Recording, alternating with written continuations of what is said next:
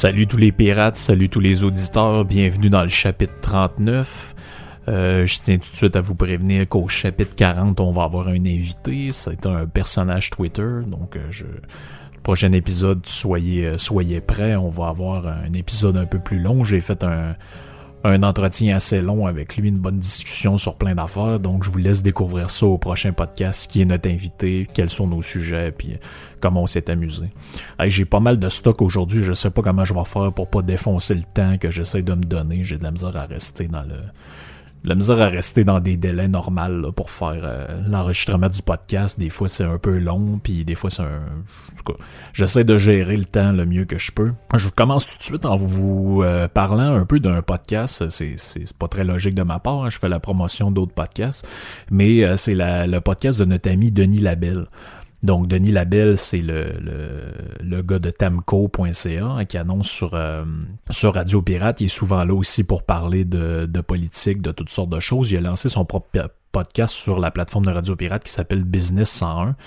Et puis la raison pourquoi j'en parle, c'est que je l'avais interpellé sur Twitter pour lui poser une question. Parce que son podcast parle beaucoup de euh, comment le, comment se, tirer d'affaires en business, comment partir une entreprise aux États-Unis, comment gérer un budget, comment euh, faire toutes sortes de choses qui concernent les, les gens qui veulent se partir en affaires. Donc c'est un podcast très intéressant, très original. À mon avis, j'ai pas vu beaucoup de podcasts qui abordent ces thématiques-là, surtout avec l'angle de, l'expérience d'un gars comme Denis. Et puis je l'ai interpellé, j'ai posé une question, ce qui suggère aux gens de lui poser des questions pour lui donner des idées de sujet. Puis j'ai posé une question comment l'entrepreneur gère les trends, c'est-à-dire les modes? Comment est-ce que tu fais pour gérer euh, les, euh, les nouvelles choses qui sont à la qui sont à la mode. Donc la mentalité des fois un peu anticapitaliste de certains travailleurs euh, le syndicalisme le véganisme toutes sortes de patterns en tant qu'entrepreneur comment tu gères ça dans ta business? Quelle place tu peux laisser à ça? Comment tu composes avec les gens qui ont des des idées différentes? Comment tu gères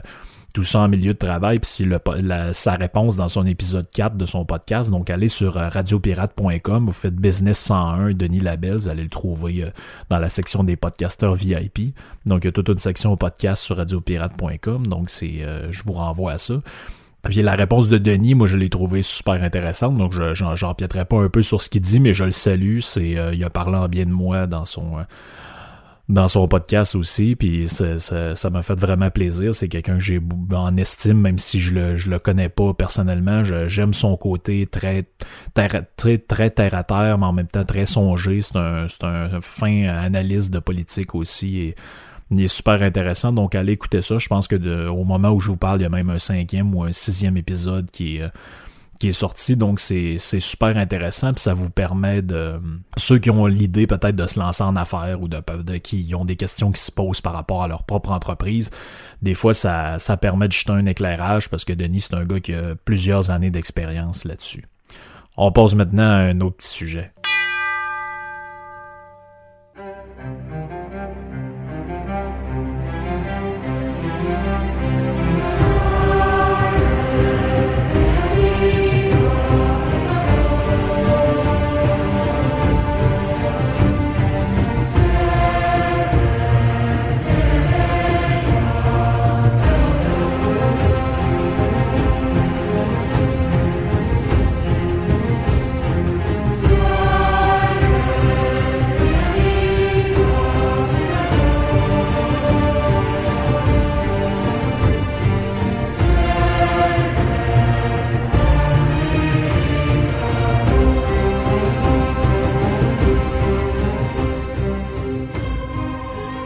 HBO a annoncé la production de House of the Dragon hein, en 2019.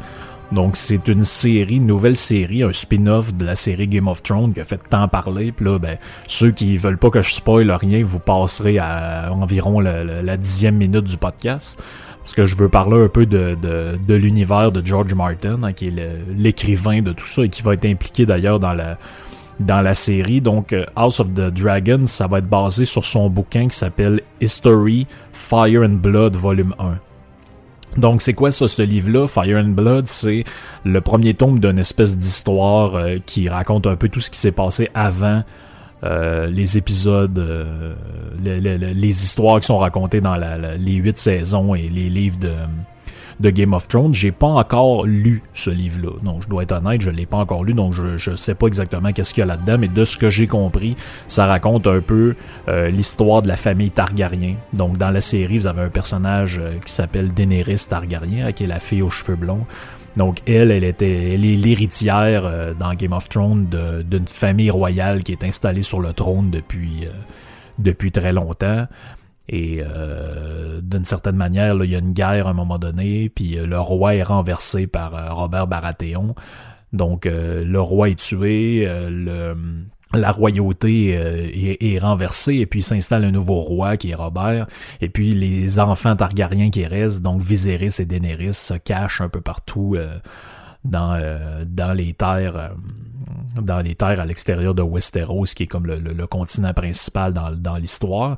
Et puis là, ce qu'on sait, c'est que les on va, cette série-là va raconter l'histoire des ancêtres de euh, Daenerys et de Viserys Targaryen et du de ce qu'on appelle le, roi fou. Donc on sait pas exactement euh, qu'est-ce qui va quel est le scénario de tout ça. Donc c'est ceux qui ont lu le livre Fire and Blood. Moi je suis au tome 4 de, Game of Thrones. Donc, vous savez qu'il y a cinq tomes sortis jusqu'à présent dans les intégrales. Donc, euh, chaque intégrale a plusieurs livres. Je pense qu'il y a une quinzaine de livres au total. Je suis rendu dans le quatrième. C'est très intéressant, c'est très différent de la série parce qu'il y a beaucoup de détails. Entre autres, il y a des personnages que dans la série n'existent pas, qui existent dans les livres. Euh, il y a des personnages qui sont morts dans la série qui reviennent dans le, dans les livres.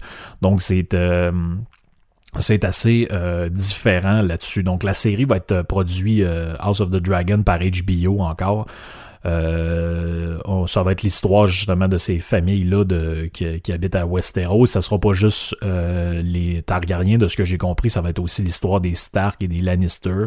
Même si les personnages que vous connaissez comme Ned Stark, Arya, Cersei, Tyrion, tout ça ne seront pas dedans, évidemment, parce que l'histoire se passe 300 ans avant l'histoire de Game of Thrones. Donc euh, George Martin lui-même, lui, euh, va être impliqué là-dedans et ça va être Ryan Condal qui va être un co-créateur de la série. Lui s'est fait connaître, je pense, en réalisant euh, le show Colony. Sur, sur USA Network de 2016 à 2018, un show que je connais vraiment, mais apparemment que c'est euh, c'est assez intéressant. Le, celui qui va diriger les épisodes, ou en tout cas les épisodes pilotes qui sont en train d'être tournés, je crois, c'est Sapochnik, un gars qui s'appelle Sapochnik. Lui, c'est lui qui a fait l'épisode notamment de Battle of the Bastard, qui ceux qui ont vu Game of Thrones est un des meilleurs épisodes de toutes les séries. Il a dirigé, je pense, je crois, c'est en 5-6 euh, épisodes, euh, des plus gros épisodes de, surtout les 5 de bagarre, tout ça. Donc ça laisse place à l'idée que ça sera probablement une série avec beaucoup de guerre. Il est que les dragons vont être de retour parce que probablement que ça va raconter l'histoire de Aegon Targaryen, qui est le Aegon le conquérant, donc l'histoire qui se passe des centaines d'années avant celle de Game of Thrones. On parle, HBO parle d'une première saison de 10 épisodes. On sait pas exactement, il va-tu en avoir une deuxième, troisième, commençons par la première. Euh, il n'y a pas de date de, réalisation, mais ce sera visiblement pour 2021, de ce qu'on comprend. Donc là, on n'a pas de détails sur le budget, c'est quoi le casting là-dedans, qui va être là, qui sera pas là. Donc euh, c'est un peu... Euh, on est un peu dans l'expectative pour le moment, donc euh, je veux pas euh, je veux pas empiéter nécessairement plus qu'il faut sur les euh, sur les détails que j'ai pas, donc je veux pas tirer de plan à commettre là-dessus. Mais ce qui est sûr, c'est que ça va être une série probablement très intéressante. Martin est très impliqué, comme il l'a été dans les premières saisons de Game of Thrones. il y a des livres qui sous-tendent ça, donc il va avoir quand même un, il va avoir quand même du matériel à l'histoire, donc on part pas de zéro puis on invente n'importe quoi à partir de ce que de, de, de ce qu'il y a pas là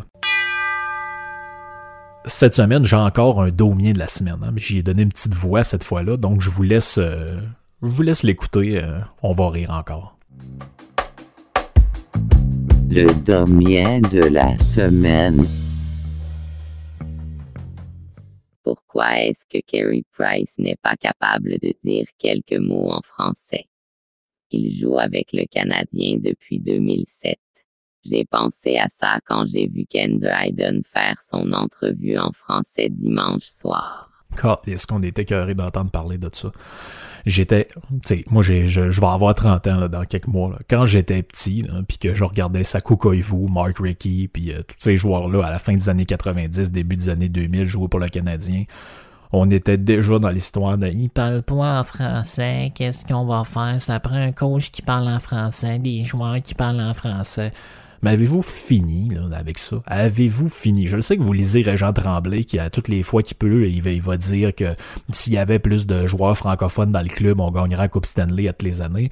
Mais là, là, c'est, je, je veux dire, le rôle des joueurs, D'abord, les joueurs s'installent au Canada. Donc, c'est plate pour. Je ne veux pas faire de peine aux séparatistes, mais les joueurs qui viennent ici, ils jouent au hockey au Canada. Donc, il y a deux langues officielles au Canada, le l'anglais et le français la plupart des joueurs minimalement parlent l'anglais. Même les Russes qui arrivent n'ont pas le choix de se débrouiller. Donc vous demandez, par exemple, vous allez demander à des joueurs russes d'apprendre l'anglais pour pouvoir communiquer avec les autres joueurs, puis en plus d'apprendre le français pour vous parler après les games parce que vous n'êtes pas capable de comprendre l'anglais, puis que ça vous ferait donc plaisir. Non, mais ça n'en finit plus. Là. Puis là, quand j'ai dit ça sur Twitter, il y a des gens qui m'ont dit Ah ben là, on parle pas d'apprendre la langue, juste trois, quatre mots. Ben quand j'étais jeune, Sakou vous parlant en français, bonjour, ça va, bonjour, oui, tu vas bien. Puis là, le monde disait, ah, c'est ça, c'est des mots appris par cœur, euh, c'est n'importe quoi, il pourrait se forcer, c'est pas normal, ça fait 10 ans qu'il est au Québec, puis il parle pas français. Ben oui, mais moi, je connais du monde, ça fait 30 ans qu'ils vont aux États-Unis à chaque hiver, ou en Floride, puis ils parlent pas un Christine mot anglais. Tu sais, hein? Oh yeah, so hello sir, what do you take for breakfast? Uh, give me a trench of pain. Uh, what? Oh yeah, a, trench of pain. non, non, ça, ça existe pas, trench of pain. C'est, une tranche de souffrance. Non, c'est, pain, c'est bread. À toast. C'est, n'importe quoi. Je veux dire, c'est cette, espèce de mentalité-là là, que tout le monde qui vient ici, il faut absolument qu'il apprenne le français, sinon ils sont quasiment déportés. Là. C'est, c'est, je veux dire, ça nous nuit. Puis à un moment donné, les joueurs de hockey sont là pour jouer au hockey. Moi, je te paye pour que tu sac dans le net ou que tu arrêtes des rondelles. Je te paye pas en allant voir des matchs pour en payer un abonnement de câble pour que tu parles le français pour faire plaisir aux identitaires québécois. Je veux dire, c'est. C'est. À un moment donné, surtout qu'il faut que vous compreniez que l'équipe est à Montréal. Montréal, tu peux passer ta vie sans parler français, puis t'auras pas de problème. Surtout ces gens-là qui vivent dans des milieux un peu à part. Euh, puis, by the way, les joueurs québécois qui vont jouer en République tchèque, qui vont jouer au Danemark, qui vont jouer en Russie, pensez-vous qu'ils apprennent le danois et le russe? Pensez-vous sérieusement qu'ils apprennent le danois et le russe? Je sais pas, là. en tout cas, s'ils le font, tant mieux, là, tant mieux. Je comprends que c'est important de faire des efforts pour s'intégrer dans sa communauté, blablabla, mais il faut que vous compreniez que les joueurs qui jouent au hockey savent jamais quand est-ce qu'ils vont être échangés. ils ont aucune idée s'ils vont passer toute leur carrière avec le même club. Le, le gars, vous, les Price, on se plaint de. Vous vous plaignez qu'ils parlent pas en français. Ben oui, mais ça se peut que dans deux mois, le DG le call puis ils disent Garde, c'est plate, mais euh, t'es échangé au Wild du Minnesota. Là, ça ne donnera plus rien de parler en français. Je veux dire, c'est c'est complètement ridicule. Euh, j'ai eu quelques questions aussi euh, de la part d'auditeurs, notamment, euh, je, vais répondre aujourd'hui à Daniel, donc Daniel Réaume qui m'a écrit, ben en fait qui m'a écrit. J'étais chanceux que je l'ai vu, Daniel, parce que tu as écrit sur Castbox, donc qui est une des applications sur lesquelles le podcast est disponible, donc Castbox avec Podcast Addict, euh, avec euh, d'autres plateformes, on peut laisser des questions. Donc, à un moment donné, j'ai vu qu'il y avait ça, j'ai cliqué dessus. Et puis, euh, Daniel dit, concernant le podcast Propaganda, est-ce que tu as des suggestions de lecture pour continuer la réflexion? J'ai réfléchi un peu et je vais te suggérer quelques... ben d'abord, si t'as pas écouté le podcast que j'ai fait 1984, c'est aujourd'hui, je te suggère de d'aller l'écouter et surtout de, lire le livre de George Orwell ou de lire La ferme des animaux aussi de, Orwell. C'est un excellent prélude, je trouve, à ça.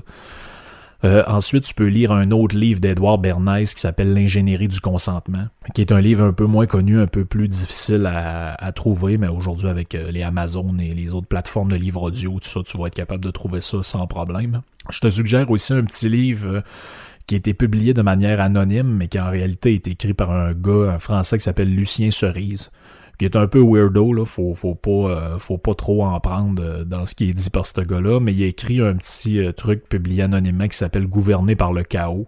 C'est un petit livre que vous pouvez trouver en PDF gratuitement sur Internet, qui est un peu délirant par moment, mais qui est quand même assez intéressant parce qu'il aborde les aspects de la, de la, de la propagande. Et puis, je te suggérais aussi une quatrième chose, c'est d'aller voir euh, l'historien des médias Stuart Ewen. Donc, c'est un gars aussi qui est à prendre avec des pincettes. Il est beaucoup dans le, je dirais c'est assez extrême gauche, euh, bizarre, mais le gars est intéressant parce que c'est un historien des médias, puis qu'il a beaucoup, euh, il a beaucoup analysé le traitement médiatique de certaines questions, comment on forge l'opinion publique. Euh, par rapport à certaines affaires. Et puis, euh, euh, c'est ça, ça permet de, ça, ça, ça, permet d'avoir une vision un peu plus complète, un peu plus complète de tout ça.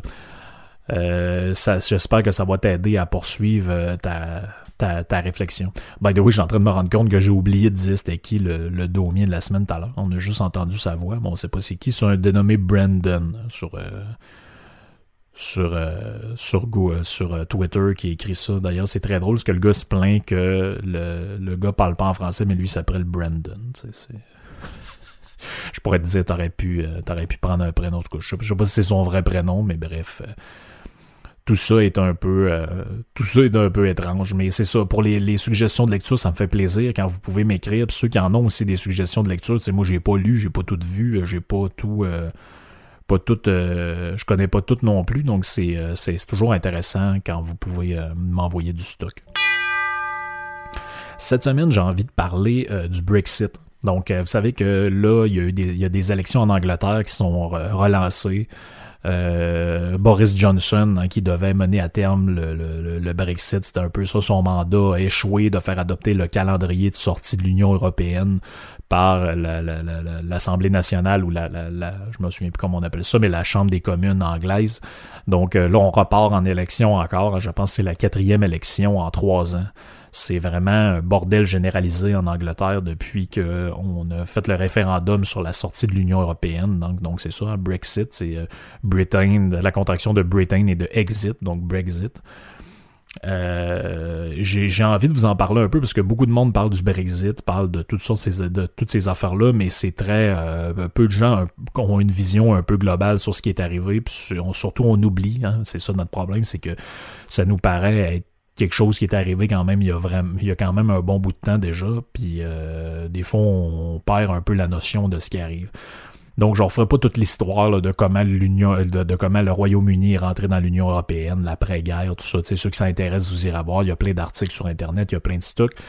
Mais c'est juste que c'est important d'avoir en tête les causes du Brexit. Donc, euh, depuis la crise, on va dire, de 2008-2009, euh, qui s'est répandue aussi en Europe, il y a eu une crise de l'immigration, il y a eu plein de choses, il y a eu des, des, des, des plans de renflouement, notamment l'Espagne a été renflouée, euh, le Portugal a été renfloué par des, transferts d'argent qui sont un peu comme la, la, la péréquation canadienne, c'est-à-dire que les pays les plus riches qu'on contribue dans un pot commun euh, européen, puis ça c'est redistribué aux pays les plus pauvres. Donc je fais pas de cachette là-dedans, on, on s'inventera rien. L'Allemagne, on va dire, et euh, l'Angleterre sont peut-être les deux avec les Pays-Bas, les puissances économiques de, de l'Europe. Donc une partie de l'Angleterre qui d'un est tannée de payer pour les autres et euh, veut retrouver sa souveraineté nationale. Ce que ce qui est, ce qui est assez spécial là-dedans, c'est que l'Angleterre avait pas de, nécessairement tout renié, contrairement à d'autres pays. Par exemple, la France, eux autres sont rentrés dans le dans l'Europe sans condition, c'est-à-dire qu'ils ont, euh,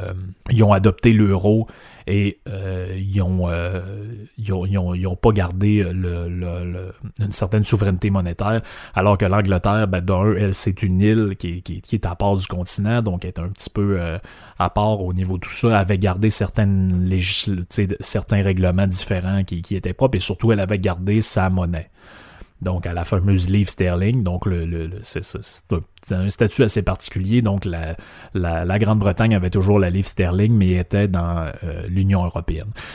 Donc les causes du Brexit, la raison pour laquelle on veut, on voulait mettre fin à ça, c'était entre autres contrôler les, les, euh, les mesures d'immigration. Donc vous avez un gars qui s'appelle, un personnage qui est assez important dans tout ça, qui s'appelle Nigel Farage ou Nigel Farage, je sais pas exactement comment comment on le prononce, mais lui, c'est un ancien gars du Parti conservateur euh, anglais. Il a fondé, je crois, en 2006, le UKIP, qui était une espèce de parti. Euh, lui, à la base, c'est un animateur de radio. Bon, on va dire c'est un gars. Euh, les médias disent que c'est un gars d'extrême droite. Je dirais plutôt que c'est un conservateur. Il n'y a rien d'extrême dans, ce que ce gars-là dit. C'est plutôt un gars qui prônait la, souveraineté la souveraineté de la, de, la, Grande-Bretagne. Et puis lui, depuis 2006, parlait d'un nécessaire de nécessaire sortie de l'Union européenne pour toutes sortes de raisons. Donc la première raison c'était contrôler l'immigration parce que vous savez que le Parlement européen c'est une espèce de, de, de, parlement supranational qui dit aux nations, bon ben là, le président mon ça a été Juncker, avant ça a été un autre, il disait aux nations, ben là, vous allez prendre tant d'immigrants par année,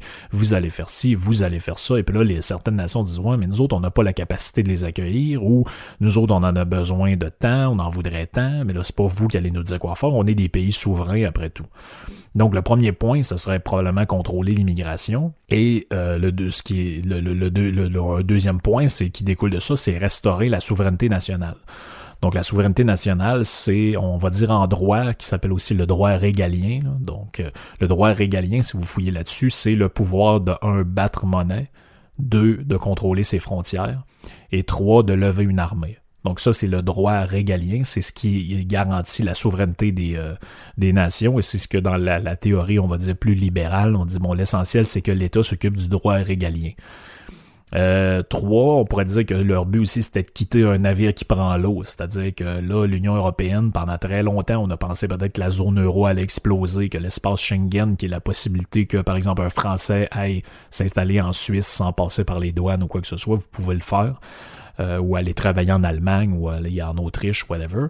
Donc on pensait que cet, cet euh, espace-là de, de, de, de libre-échange allait, euh, allait exploser, notamment parce qu'en France, il y a beaucoup de, de donc, euh, par exemple, avec le, le, le Front National, l'Union de la gauche, etc., qui sont euh, souvent ont eu des positions anti-européennes. Donc, on pensait que plusieurs pays, d'où la grogne anti-Europe venait, bon, allait faire sauter la zone euro. les autres se sont dit, avant qu'elle saute, on va s'en aller. Donc, quitter le bateau hein, qui prend l'eau avant de avant de couler avec. Et il y avait aussi un, autre point qui, euh, deux autres points que les gens, dont les gens parlent assez peu, c'était que l'Angleterre puisse de nouveau conclure des échanges commerciaux librement avec d'autres pays. Donc, par exemple, si l'Angleterre veut faire des accords de commerce avec le Canada directement ou avec le Québec ou avec le, tel État américain, elle devait passer par la régulation de l'Union européenne qui, elle, va dire oui, mais il faut que tu inclues telle clause, t'inclues telle clause, tu fasses telle affaire, telle affaire. Donc, c'est une espèce de de carcan euh, anti-libre marché. Pourtant, ça se prétend être ça, mais c'est ce que les, certains Anglais disaient. Et puis, le quatrième point, c'est justement, ça découle de tout ça, c'est le cinquième point, c'est de s'affranchir des régulations du Parlement de Bruxelles. Donc, l'Union européenne, le Parlement est à Bruxelles, et euh, on disait là-dedans que même si euh, certaines multinationales anglaises, eux autres, étaient plutôt en faveur du maintien dans l'Union européenne, les petites et moyennes entreprises, donc les entreprises plus locales, eux là-bas, étaient plutôt pour le Brexit parce qu'ils disaient que l'Union européenne mettait des entraves et euh, des, régulations inutiles et des normes à leur liberté d'entreprendre. Donc, par exemple, les agriculteurs ont beaucoup dénoncé les contraintes et les politiques agricoles de l'Union européenne qui leur empêchaient d'exporter certaines choses ou leur obligeaient de, faire telle et telle mesure, ce que eux euh, jugeaient complètement, euh, complètement aberrante. Donc, euh, ça nous amène un peu au début de toute cette histoire-là. Le 23 juin 2016, il y a le référendum au Royaume-Uni. Royaume Grosso modo, 52% des voix votent en faveur de quitter euh, l'Union européenne. Et c'est, très drôle de voir comment le vote est réparti, c'est-à-dire que le Nord est plutôt contre, donc euh, l'Irlande du Nord, etc., et euh, le Sud, donc tout ce qui est tout ce qui est plus le coin de Londres et tout ça, c'était beaucoup en faveur de euh, quitter euh, l'Union européenne. Et on a, un, j'en ai déjà parlé dans un autre podcast, je crois, avec euh, quand j'avais reçu Nicolas Genet, le, l'ineffable, l'inénarrable philosophe français BHL, qui de toutes les causes, lui toujours, lui tweet la veille, donc lui il se trompe un peu tout le temps, il tweet la veille du Brexit et dit défaite probable du Brexit déroute des souverainistes racistes et xénophobes. Maintenant, il ne reste qu'à fonder l'Europe.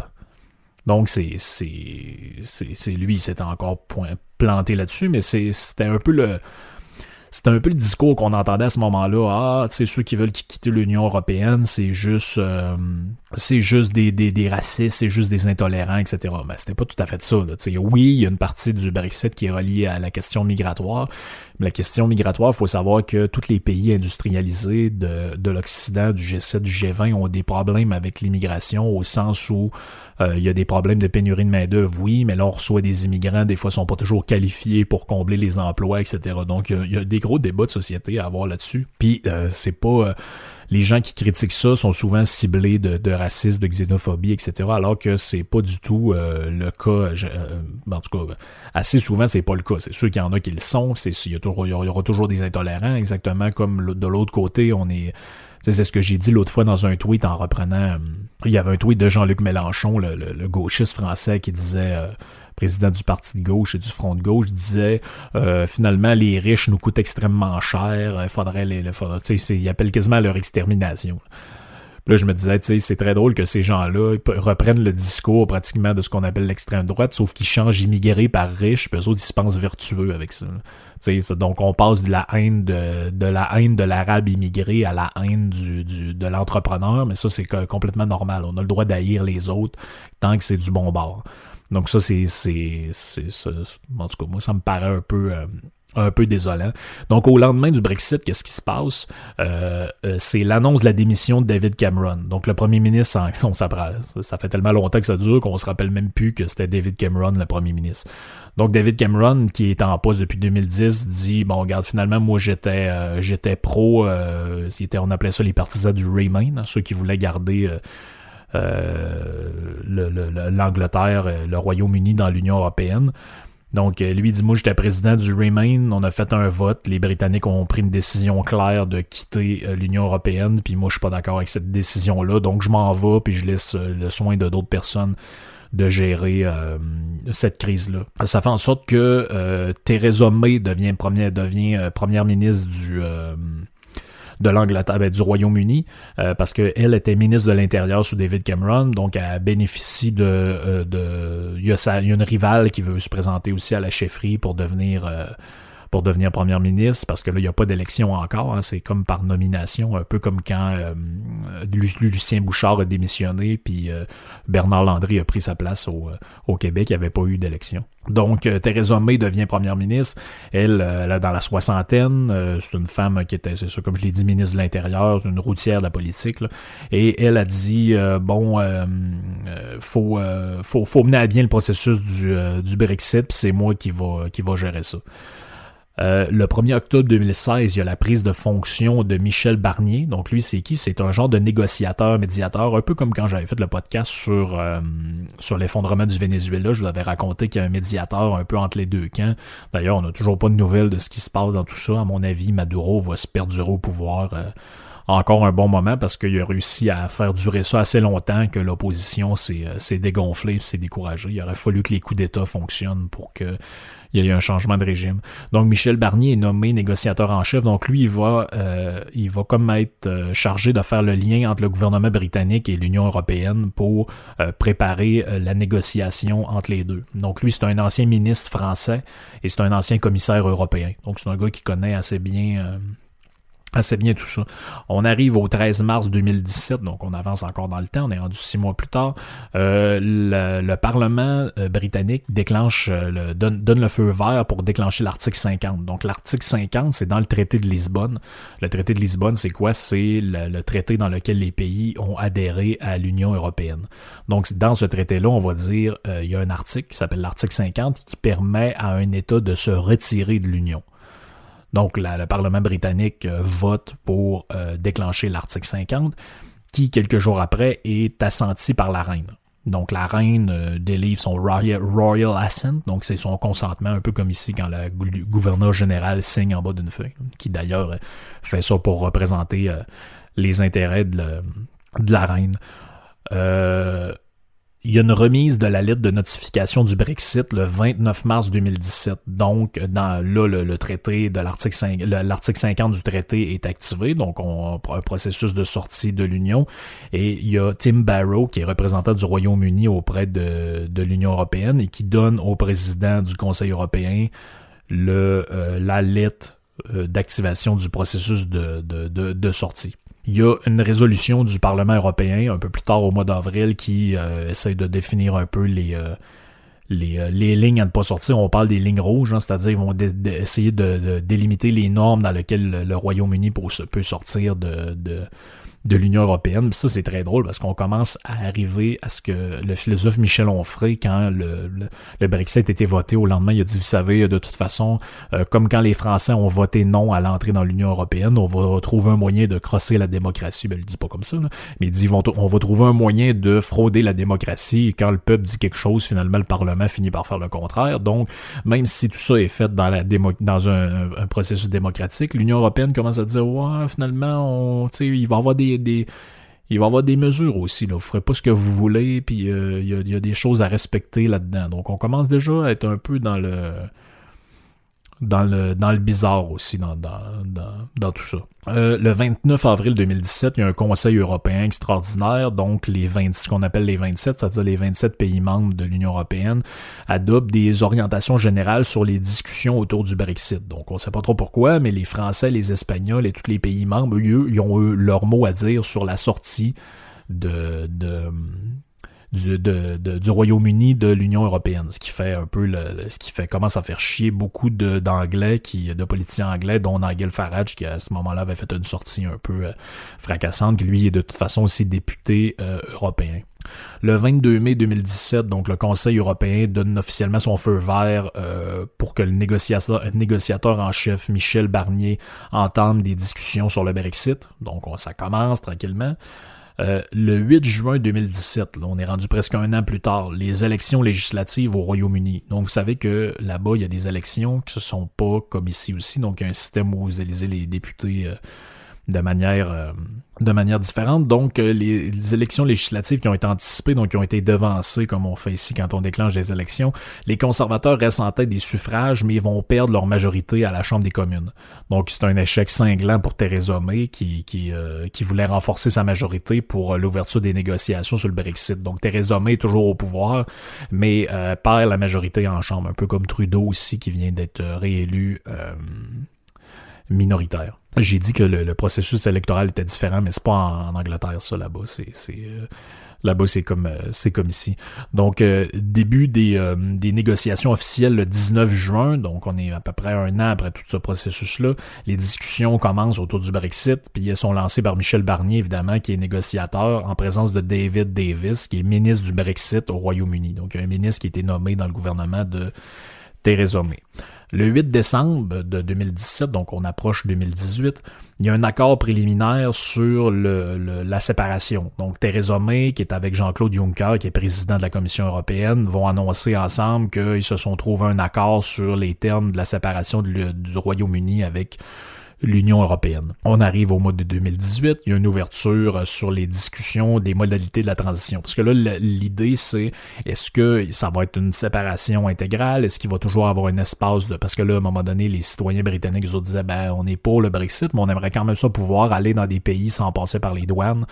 Donc, est-ce que le Royaume-Uni sort de l'Union européenne, mais reste dans l'espace Schengen? Donc, tout ça, c'est un un débat qui, qui, qui, a lieu à ce moment-là. Et euh, c'est ça, les, les 27 États membres permettent aux négociateurs de, de, de, de, commencer à négocier tout ça. Et on dit que, mais là c'est ça, c'est ce qui est le plus sauté dans tout ça, c'est qu'on dit que les discussions concrètes sur les modalités de la transition devraient débuter le 30 mars 2019 au lendemain euh, du, Brexit qui, devient effectif. Donc, on dit qu'en 2019, le Brexit va devenir vraiment effectif. Donc, concrètement, l'Union, euh, l'Angleterre va être séparée de l'Union européenne et tout ça devrait se terminer le 31 décembre 2020. Donc, c'est dans, pour ceux qui écoutent, euh, quand le podcast va sortir et pas dans cinq ans, c'est, c'est, on est là, là, on est dans, c'est dans quelques mois. Euh, il y a l'adoption des résolutions par le Parlement européen, donc euh, dans le courant du mois de mars 2018. Et euh, le 26 juin 2018, on a l'assentiment de la reine sur la loi qui est déposée devant le Parlement, qui est la loi organisant le Brexit. Donc, elle signe le texte hein, sur la loi de retrait de l'Union européenne qui est adoptée par le Parlement britannique plusieurs mois après plusieurs mois de débat. Donc, c'est vraiment c'est vraiment un débat qui déchire le Parlement, puis euh, c'est, c'est, euh, c'est vraiment euh, c'est vraiment majeur comme signature parce que euh, les euh, ça, va être interprété comme les, les partisans du Brexit comme l'impossibilité à ce temps que la reine a signé en bas de la feuille pour le projet de loi. ce projet de loi-là, d'une certaine manière, interdit un retour en arrière. Donc, il n'y a pas un politicien qui peut arriver dire ah, finalement le Brexit, on le fait pas. Donc, mais je, je, sais pas jusqu'à quel point on réussira pas encore à frauder euh, la démocratie là-dedans. Sauf que en juin, juillet 2018, devant un peu toute les, affaires qui se passent euh, entourant le fait que ça dure, de ça dure. On euh, pas que le référendum a été fait en 2016, on est rendu en juillet 2018. Donc le 8 juillet, qu'est-ce qui se passe? Le ministre du Brexit, David Davis, démissionne du gouvernement britannique et le, le ministre aux Affaires étrangères, Boris Johnson, le, le, fait la même chose le lendemain, les deux démissionnent. Donc, c'est deux, euh, deux personnes eurosceptiques hein, qui étaient à la base assez plus proches de Nigel Farage que de Theresa May. Donc, une dissension au sein du, du des, des, conservateurs pour ce qui a trait à le reste dans le, le, le fait de rester ou non dans l'Union européenne, mais c'est plutôt le fait de savoir qu'est-ce que euh, quel genre d'accord on va faire avec euh, avec, euh, avec l'Union européenne un coup qu'on va être sorti. Et là, Theresa May, ben là, elle essaye de sortir un peu de l'impasse, elle sait plus trop quoi faire. Donc en septembre 2018, elle propose un plan de, de, de rechange qu'on appelle le plan Checker. Elle euh, présente ça euh, au Parlement britannique et le plan fait l'unanimité contre elle. les gens qui sont pour le hard Brexit, donc c'est-à-dire une sortie immédiate, rejettent le plan complètement et le plan est rejeté.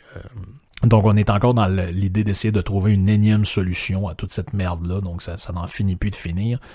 Euh, près de deux ans et demi après le référendum, donc on est en novembre 2018, le, Parlement de Londres et de Bruxelles présente une version préliminaire commune d'accord sur le Brexit. Donc le 14 novembre, enfin, il y a une première euh, premier document hein, de, de, 600 pages qui est déposé euh, euh, que conjointement par les deux par les deux instances gouvernementales. Et euh, le lendemain de tout ça, Theresa May, euh, tout s'effondre. Il y a des vagues de démissions au sein de son propre gouvernement. On va dire ce document-là, c'est de la merde. Ça va à l'encontre de ce que les, euh, de ce que les, les gens veulent. Ça va à l'encontre de ce qui était discuté en chambre. C'est n'importe quoi. C'est l'Union européenne qui décide encore de ce qu'on fait. Donc, on est encore dans une crise de démocratie. Et quelques jours plus tard, il y a la validation de l'accord contre celle du Parlement britannique. Euh, euh, L'Union européenne dit oh, c'est très bien ce document-là, il n'y a pas de problème. Et euh, malheureusement, ça a été qualifié de divorce tragique par certains dirigeants. Donc certains dirigeants disent là, ça se traîne, c'est de plus en plus, ça va de plus en plus mal. Il y a rien qui, a rien qui fonctionne. Et Theresa May, jusqu'à la fin 2018, est extrêmement contestée comme première ministre de l'Angleterre. Euh, il y a un report sur le vote du, document qui est contesté.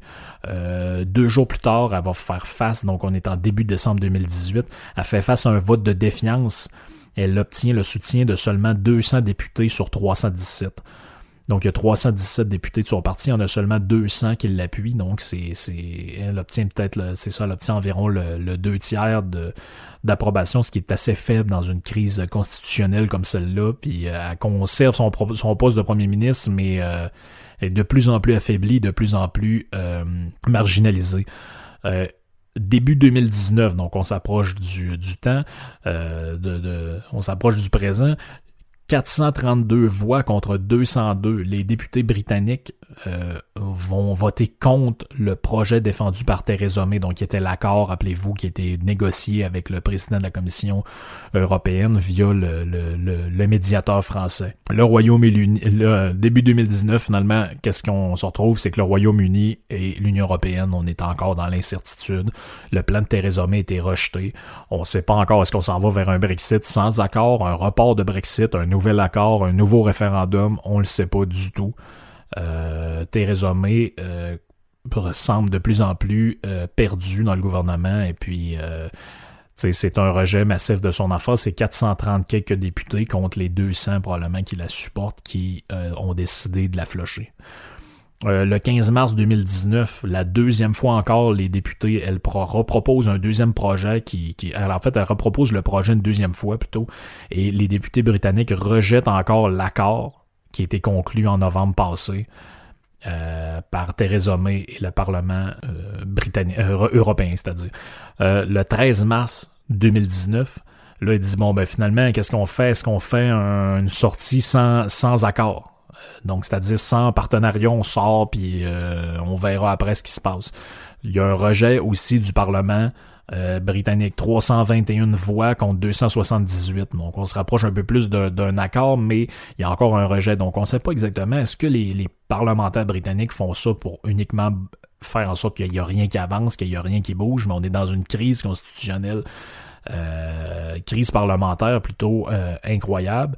Et il a l'air d'avoir un, espèce de, de, de, de, problème incroyable là-dedans parce que rappelez-vous que dans le premier euh, dans le premier document, dans la première euh, dans la première version du plan du Brexit qui était proposé par les par les, euh, les deux instances, on disait que mars 2019 le, Brexit devenait effectif et puis on avait jusqu'à fin 2000, début 2020 pour ou fin 2020 pour négocier les modalités de, de d'échanges après, puis euh, tout ça a finalisé quelques affaires. Sauf que là, le, Conseil européen est obligé d'accorder un report. Donc le 21 mars, le Conseil européen, donc du, du, Parlement européen, eh ben, finit par dire OK, ben vous n'êtes pas encore euh, euh, arrangé, mais on, on, espère que ça finit, euh, que ça fait, que ça finisse bientôt cette histoire-là.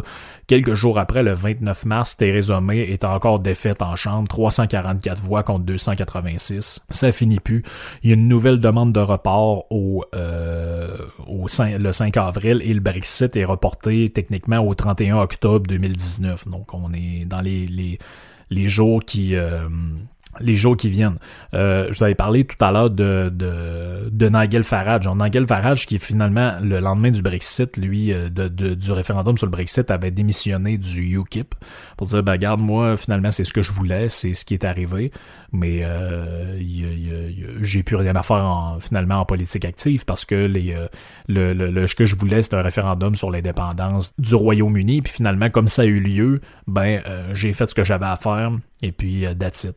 Et là, euh, malheureusement, comme lui, il pense que le Brexit est en train d'être détourné par un, genre de détournement de démocratie, il retourne, il refonde un parti qui s'appelle le Parti Brexit et il va s'imposer largement devant les libéraux, démocrates, les travaillistes et les conservateurs. Et soit, il va faire élire 73 députés britanniques euh, pour siéger à Strasbourg jusqu'à leur sortie de l'Union européenne. Donc le parti Brexit, qui est un nouveau parti, remporte l'élection aux euh, européennes. Donc ça relance un message très fort que les Anglais supportent euh, le Brexit. Le 24 juillet, hein, parce que là, Theresa May a démissionné hein, au lendemain de, de, de, de, sa troisième défaite euh, pour son plan. Donc, en début mars euh, ou début avril, Theresa May démissionne. Et il y a la nomination de Boris Johnson au poste de premier ministre. Donc, Boris Johnson, qui est l'ancien euh, ministre de l'Intérieur ou ministre des Affaires étrangères, qui avait démissionné sous David Cameron, lui revient au pouvoir comme chef du Parti conservateur et est élu comme premier ministre. Donc, c'était aussi l'ancien maire de Londres, qui Boris Johnson était l'ancien maire de Londres et était officiellement euh, investi comme euh, il est assermenté comme premier ministre par la reine d'Angleterre. Et lui, il dit bagarre, là, au plus tard, le 31 octobre, coûte que coûte, le Brexit va être fait. Sauf que là, euh, début septembre, il y a encore une élection. Boris Johnson perd sa majorité absolue à la Chambre des communes, donc il redevient minoritaire. Et là, c'est encore une patente autour de euh, le vote, on défait le vote, qu'est-ce qu'on fait, qu'est-ce qui arrive. Donc, il y a, là, ce qui arrive, c'est qu'il y a une suspension du Parlement britannique. Donc là, euh, on, suspend le Parlement le temps de le temps de voir ce que la Cour suprême dit sur l'accord du, euh, du Brexit entre le Royaume-Uni et l'Union européenne, parce que là, il y a vraiment un problème de, l'égalité là-dedans, parce que là, tous les délais qui avaient été votés, qui avaient été approuvés par l'Union européenne, Parlement britannique, ont été dépassés largement. Euh, le 14 octobre 2019, il y a un discours de la reine, donc le Queen's Speech, qui dit que euh, la priorité du premier ministre Boris Johnson demeure la, sortie du Royaume-Uni et de l'Union européenne le 31 octobre. Elle essaie de mettre un peu de pression ou euh, ce qu'elle peut faire là-dessus le 17 octobre, un peu en panique, Jean-Claude Juncker et euh, Juncker et Boris Johnson annoncent un nouvel accord sur le Brexit et disent là, il faut se dépêcher, il faut que ce soit ratifié là, parce que là, on sait pas trop ce qui va arriver après. Et les, euh, le 19 octobre, deux jours après, bon, les députés britanniques, qu'est-ce qu'ils font encore? Ils refusent de se prononcer sur l'accord. Ça n'en finit plus de finir. C'est un bordel généralisé. Euh, Boris Johnson est encore malmené comme euh, Theresa May l'a été. Euh, L'Union européenne approuve encore un nouveau report du Brexit le 28 octobre.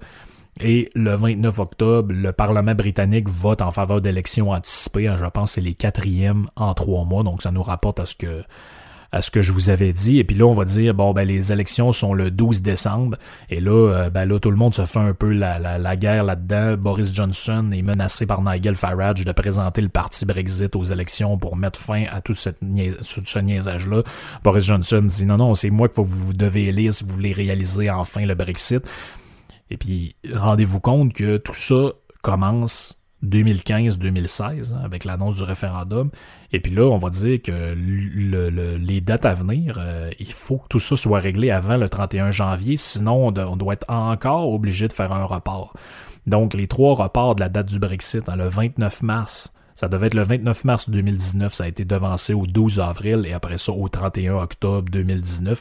Et il n'y a toujours rien de fait, on ne sait toujours pas où on s'en va. Et puis si je vous parle de ça, c'est pas juste parce que je suis passionné de, de, de, politique et de politique britannique. La politique britannique, surtout depuis les 4-5 dernières années, est un feuilleton euh, incroyable. Donc ça vaut pas la peine d'écouter Occupation Double, vaut mieux écouter suivre un peu ce qui se passe avec ça, les, guerres entre Nigel Farage, Boris Johnson, Theresa May, David Cameron qui pète quasiment du cœur dans toute cette histoire-là. Mais ça nous donne aussi un exemple, la raison pour laquelle je parle de ça dans ce podcast précis-là, euh, c'est que imaginez la situation d'un Québec qui déciderait de faire un référendum sur sa souveraineté, et puis qui finalement le gagnerait. Tu jusqu'à présent, c'est arrivé deux fois, en 80 et en 95, puis ça a été deux échecs, euh, la première fois de beaucoup et la deuxième fois de pas beaucoup. Mais ceux qui s'imaginent que en 95 le oui gagne et puis le lendemain on est un pays indépendant puis tout va bien puis euh, les, on, les, le, chant du rossignol euh, est entendu devant le avec le soleil levant là ça marchera pas de même vous voyez toute la merde qu'il y a dans tout ça et puis là il y a pas de parlement euh, il n'y a pas de ici euh, quand, quand la merde pogne, on dit toujours bah c'est finalement c'est le gouvernement fédéral canadien qui met de l'eau dans le gaz, qui essaie de là-bas ils ont que eux à blâmer. Et c'est le bordel généralisé dans le vote, euh, dans le, le, l'espèce de paralysie, la paralysie parlementaire qui en finit plus de finir, euh, les, les, députés qui, trahissent leur chef, qui finalement changent de bord, euh, on est dans le Remain, on revient dans le Brexit. C'est un ça, ça, nous porte à réfléchir sur la valeur hein, de la démocratie aussi. Moi, je trouve que ça, ça fait en sorte que d'une certaine manière, on se dit est-ce qu'il y a, euh, est-ce, est-ce que la démocratie existe encore? On peut être contre ou pour le Brexit. Puis moi, c'est pas mon le, but, c'est pas de me prononcer là-dessus parce que d'un, je suis pas britannique, puis de deux, euh, je veux dire, c'est, c'est, il y a des pour et des contre dans les dans les deux options. Mais l'idée, c'est plutôt de réfléchir à quand les la, quand la démocratie parle, hein, quand le peuple vote, finalement, est-ce que il y a encore voix au chapitre là-dedans? Est-ce que euh, est-ce que finalement le vote du peuple c'est important ou est-ce que finalement c'est les députés peuvent décider de paralyser ça jusqu'à la fin des temps? Hein, puis finalement, ah, les, gens ont voté pour la sortie, mais on va laisser traîner ça pendant 4-5 ans. Puis d'une certaine manière, on dirait que ça ressemble beaucoup à... On va laisser ça traîner, puis à un moment donné, ça va être les gens vont être tellement écœurés puis ils vont tellement dire OK, de la merde, ça marche pas cette histoire-là, qu'ils vont élire un parti qui va leur promettre de regarde, nous autres, on arrête tout ça, on reste dans l'Union Européenne, fin des histoires, merci, bonsoir. Parce qu'à un moment donné, ça ressemble beaucoup à ça. C'est de la du du, du euh, c'est du hold-up de démocratie. Je veux dire, c'est c'est c'est ridicule. C'est à un moment donné, euh, je veux dire, les gouvernements, à un moment donné, sont supposés d'être là pour représenter l'intérêt de la collectivité. Puis, euh, à un moment donné, tu t'aperçois qu'ils font un peu n'importe quoi dans tout ça, puis que finalement, ça leur dérange pas, ça leur dérange pas du tout, eux autres, de revirer ça de bord, puis finalement, le peuple vote un enfant, mais finalement, qui mange la merde, le peuple. C'est nous autres qui décident, c'est nous autres les élus, c'est nous autres les intellectuels, puis les grands penseurs, c'est nous autres qui va décider de faire ce qu'on veut, exactement comme en France quand il y a eu le, le, référendum pour l'entrée de la France dans l'Union européenne, puis euh, le, le, je sais pas si c'était le traité de Paris à ce moment-là, je pense que oui. Avant, c'était le traité de Maastricht, été le traité de Paris après, puis le peuple a voté contre, je pense, à 56%. Puis finalement, bon, on a, on a rebougé ça un peu, on a appelé ça le traité de Lisbonne, puis on a fait voter euh, les parlementaires, puis autres ont dit, ah oui, tout est beau, on rentre là-dedans.